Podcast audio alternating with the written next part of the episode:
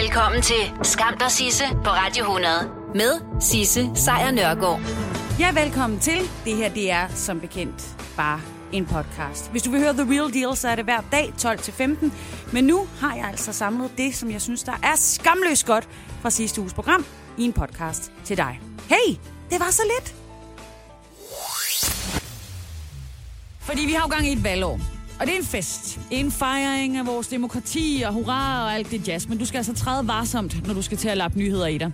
For øh, som du sikkert er bekendt med, så er det jo ikke sådan, at alle nyheder er lavet helt objektivt. Og øh, jeg er ret sikker på, at de skarpe lytter her vil lige stikke en finger i vejret og sige, jamen Sisse, du er da vist heller ikke helt objektiv, er du vel?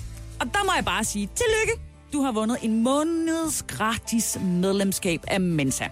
Alt det, du hører her i Skam der Sisse, det er filtreret igennem mig. Og at dømme efter mængden af sms'er fra øh, nogle dele af lytterskaren, så bryder jeg bestemt ikke om den måde, jeg taler om øh, Dansk Folkeparti på. Men jeg forsøger i det mindste ikke at bilde jer ind, at jeg alene taler sandheden. Og husk, husk, husk, hvis der er nogen, der nogensinde siger, at de har sandheden, så flygt. Flygt skrigende bort. Men tilbage til valgår. Socialdemokraterne, de har nemlig vurderet, at alle medier er borgerlige, og derfor så får de ikke deres politik ordentligt ud. Ja, faktisk er alle medier og borgerlige ude efter øh, Socialdemokraterne. Well, hvad gør man så? Jo, man skaber da sit eget medie. Og det medie, som du fremover kommer til at se blive delt rigtig hæftigt som en slags sandhedsvidne, det hedder Pio. Ja, og nu har de så også været ude at sige til deres medlemmer, at i stedet for, at danske medier Øh, I stedet for, at de danske medier bør partiets øh, medlemmer holde sig opdateret med øh, nyheder og analyser hos det selverklærede uafhængige medienetavisen Pio. Well, ah, Pio har uendelig tætte bånd med Socialdemokratiet. Altså det er sådan, ah, hvor er det vildt. Chefredaktøren, han er blandt andet øh, folketingskandidat for partiet ved det kommende folketingsvalg. Så ikke en fuldstændig uafhængig avis, netavisen Bio. Det ved en del af os, men ligesom mange mennesker stadigvæk tror, at den korte avis er en avis, så kan det altså aldrig nogensinde siges nok. Hvis nogen nogensinde siger, at du udelukkende, udelukkende skal høre, hvad de siger, fordi alle andre siger noget forkert, så er det bedste her nok at få en anden vurdering. Og kære socialdemokrater, come on, man. Come on! Vi snakker jo om de 26 øh, rigeste mennesker i verden. De ejer altså det samme, som øh, klodens fattigste halvdel ejer til sammen. Det er ret mange penge. Super mange penge, faktisk. Og der er jo som sagt øh, 26 mennesker, og jeg tænker, øh, jeg starter fra en ende af. Af dem, som der er på listen, så kender man ikke så mange af dem måske, fordi det er jo ikke nogen, der sådan grund, der skilter med, at de er top seje til at tjene milliarder af kroner hver dag. Men en af dem, af dem han hedder Jeff Bezos, og han er det, der hedder hovedaktionær, og i øvrigt også administrerende direktør i øh, internetgiganten Amazon. Et, øh, et øh, firma, han startede tilbage i 94 i sin garage. Og derudover så ejer han selvfølgelig også lige Washington Post, et privat rumfartsselskab, der hedder Blue Oregon, og øh, i fremtiden, så skal han så til at arrangere rumture for private. Han er god for 112 milliarder dollar. En øh, gammel klassiker, Bill Gates, er også øh, på listen. Han er stadigvæk øh, blandt nogle af de allerrigeste. Han ejer 90 milliarder dollar. Og øh, han har længe været toppen af det her. Sammen med sin kone, der driver han øh, Bill and Melinda Gates Foundation, som så er øh, verdens største privatejet velgørenhedsfond. Så han giver også ud af pengene.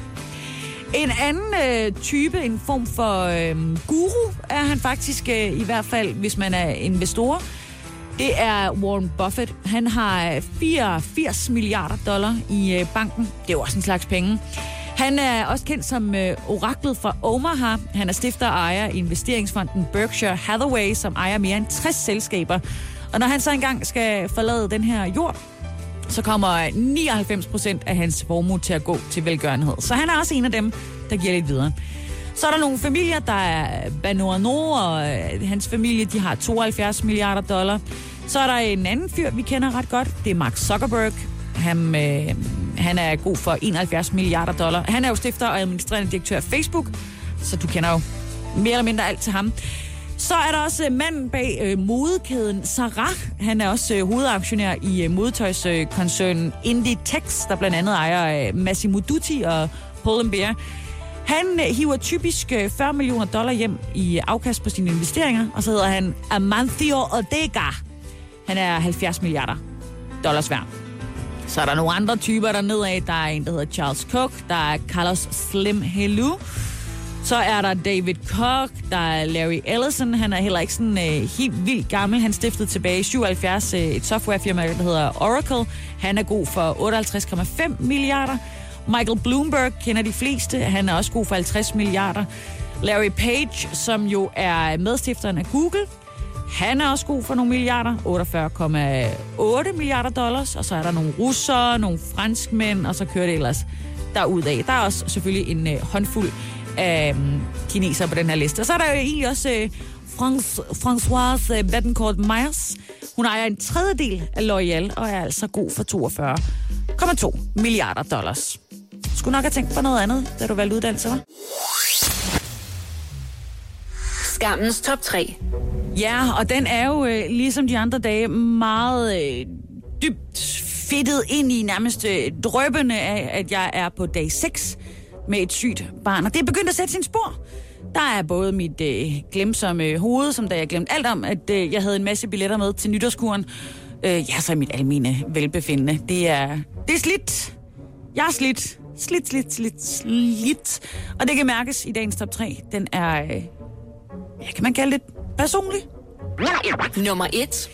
Til gengæld har jeg så fundet øh, det bedste lifehack midt i øh, al den her sygdom og lede. Fordi for at få noget uforstyrret alenetid, så... Øh, ja, det kan godt være, at jeg kommer til at skyde mig i foden med den her. Men så bager jeg. Hvis jeg siger til min datter, jeg vil bage en kage, så får jeg lov til at være i fred i køkkenet i hmm, en times tid.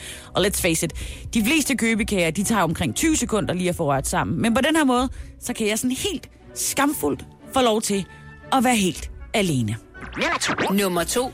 Ja, hvis jeg ikke er alene, så er mængden af de tegnefilm, der ses hjemme hos os for tiden nået et niveau, som er skamligt grænsende til en øh, paragraf 50 undersøgelse. Vi snakker tre lange plus et par korte om dagen.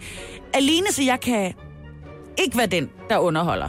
Seks dage and counting skoldkopper, det er virkelig en, åh, en omgang. Nummer 3. Ja, og den omgang er altså også måske medvirkende til, at jeg er blevet typen, som er begyndt at råbe i bilen. Måske er det meget godt, i og med at jeg så ikke råber alle andre steder, men de sidste par uger, da jeg begyndte at råbe helt vildt i bilen. Når jeg hører radio, så råber jeg værterne. Gætter på, at der er også nogen, der råber mig en gang imellem. Men hey, jeg kan ikke høre det. Jeg råber også andre bilister, der kører over for rødt. Dem, der glor i telefon, mens de sidder bag rattet. Dem, som skifter bare uden at blinke. Dem, der øh, møver sig ud på vejen, selvom ingen har givet dem plads. Typerne, der sætter farten op inden gult lys. Dem, der dytter andre. Og når jeg lytter til podcaster, bliver ej over, at de ikke kommer frem med nogle konkrete svar, til trods for, at de har researchet i månedsvis. Og så råber jeg, hvis jeg fryser, og varmeanlægget ikke med det samme giver mig varme, jamen så råber jeg. Og det går simpelthen nok, så længe jeg er alene. Men i aftes, der glemte jeg, at min sygdatter var med i bilen, og det var jo for helvede. Kæmpe idiotisk. Sorry, skat. Mor er ikke sur på dig. Oh, mor er skuffet over alle de andre. Så blev det øh, sæson. Nu kan du godt gå rundt og glæde dig til øh, de øh, 1000 års lange 6 sekunder, som det her det tager. And the Oscar goes to. Ja, det er aldrig nogensinde til mig, og efter lang tid, så blev det Leonardo DiCaprio, og så videre, og så videre. Nomineringerne til uh, The Academy Awards, og ja, jeg ved godt, jeg snakker meget om Golden Globe, BAFTA, Emmy'er og alt det jazz, men der er altså ikke noget, som slår Oscar af banen sådan rigtig endnu.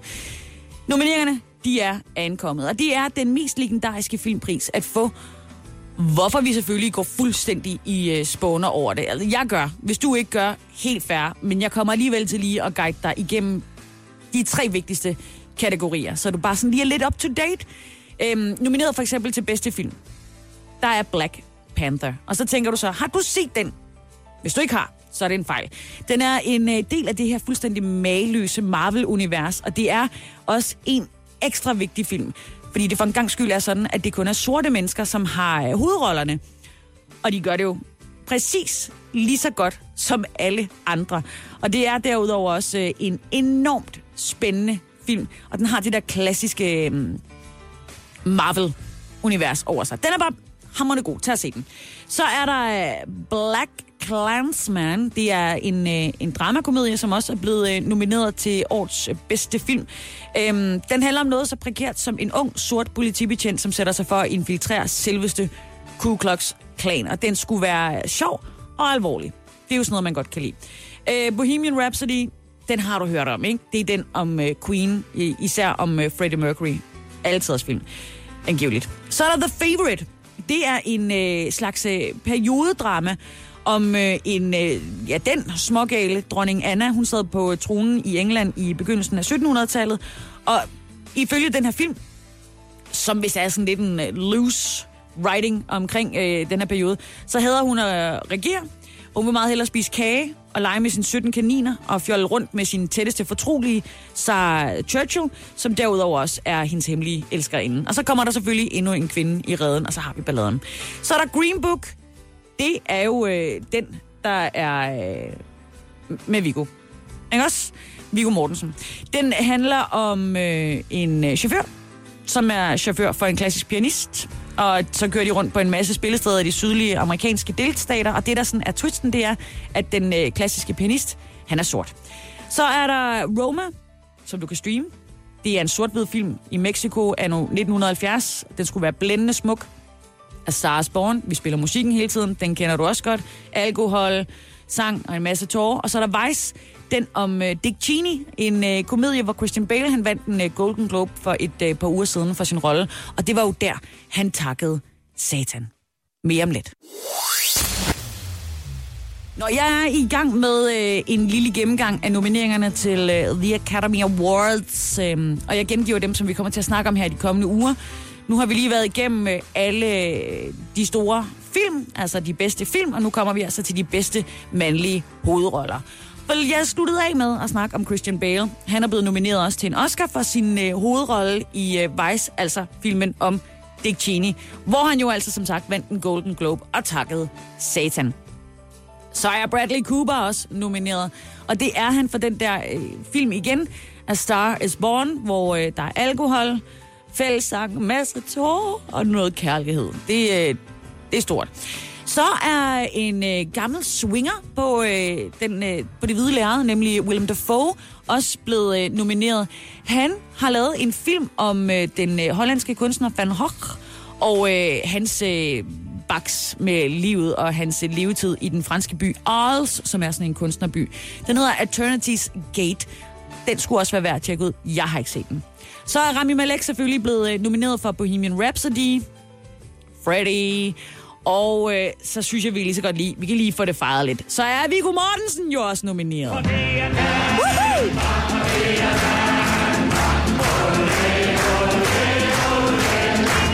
Og det var Viggo, og det var ole, ole, ole.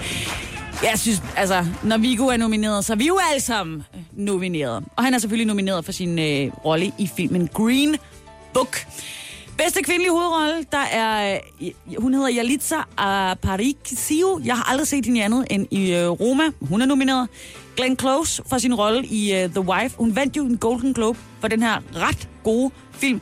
Uh, og derud, derudover så vandt hun også en billet til et uh, forrygende presseshow, fordi alle troede, det ville være Lady Gaga, som tog Golden Globen.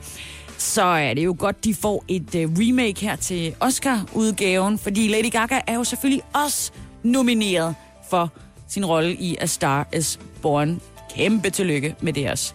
Så er øh, hende, der spiller dronning Anne i The Favorite, hun hedder Olivia Colman. Hun er også blevet nomineret som øh, en af de allerbedste. Og så Melissa McCarthy i øh, filmen Can You Ever Forget Me. Og hun plejer at være hende øh, den tykke og sjove. Og i den her film, der bliver hun altså for første gang, sådan for alvor i hvert fald, taget øh, alvorligt og leverer altså et øh, skuespil, der angiveligt så er fremragende nok til, at hun er blevet Oscar-nomineret. Så har jeg heller ikke mere at tilføje andet end... Ja. Leo, Leo, Leo. Kom så, Viggo! Yeah! Woohoo!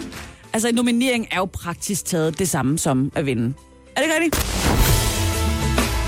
Velkommen til Skam der Sisse på Radio 100 med Sisse Sejr Nørgaard.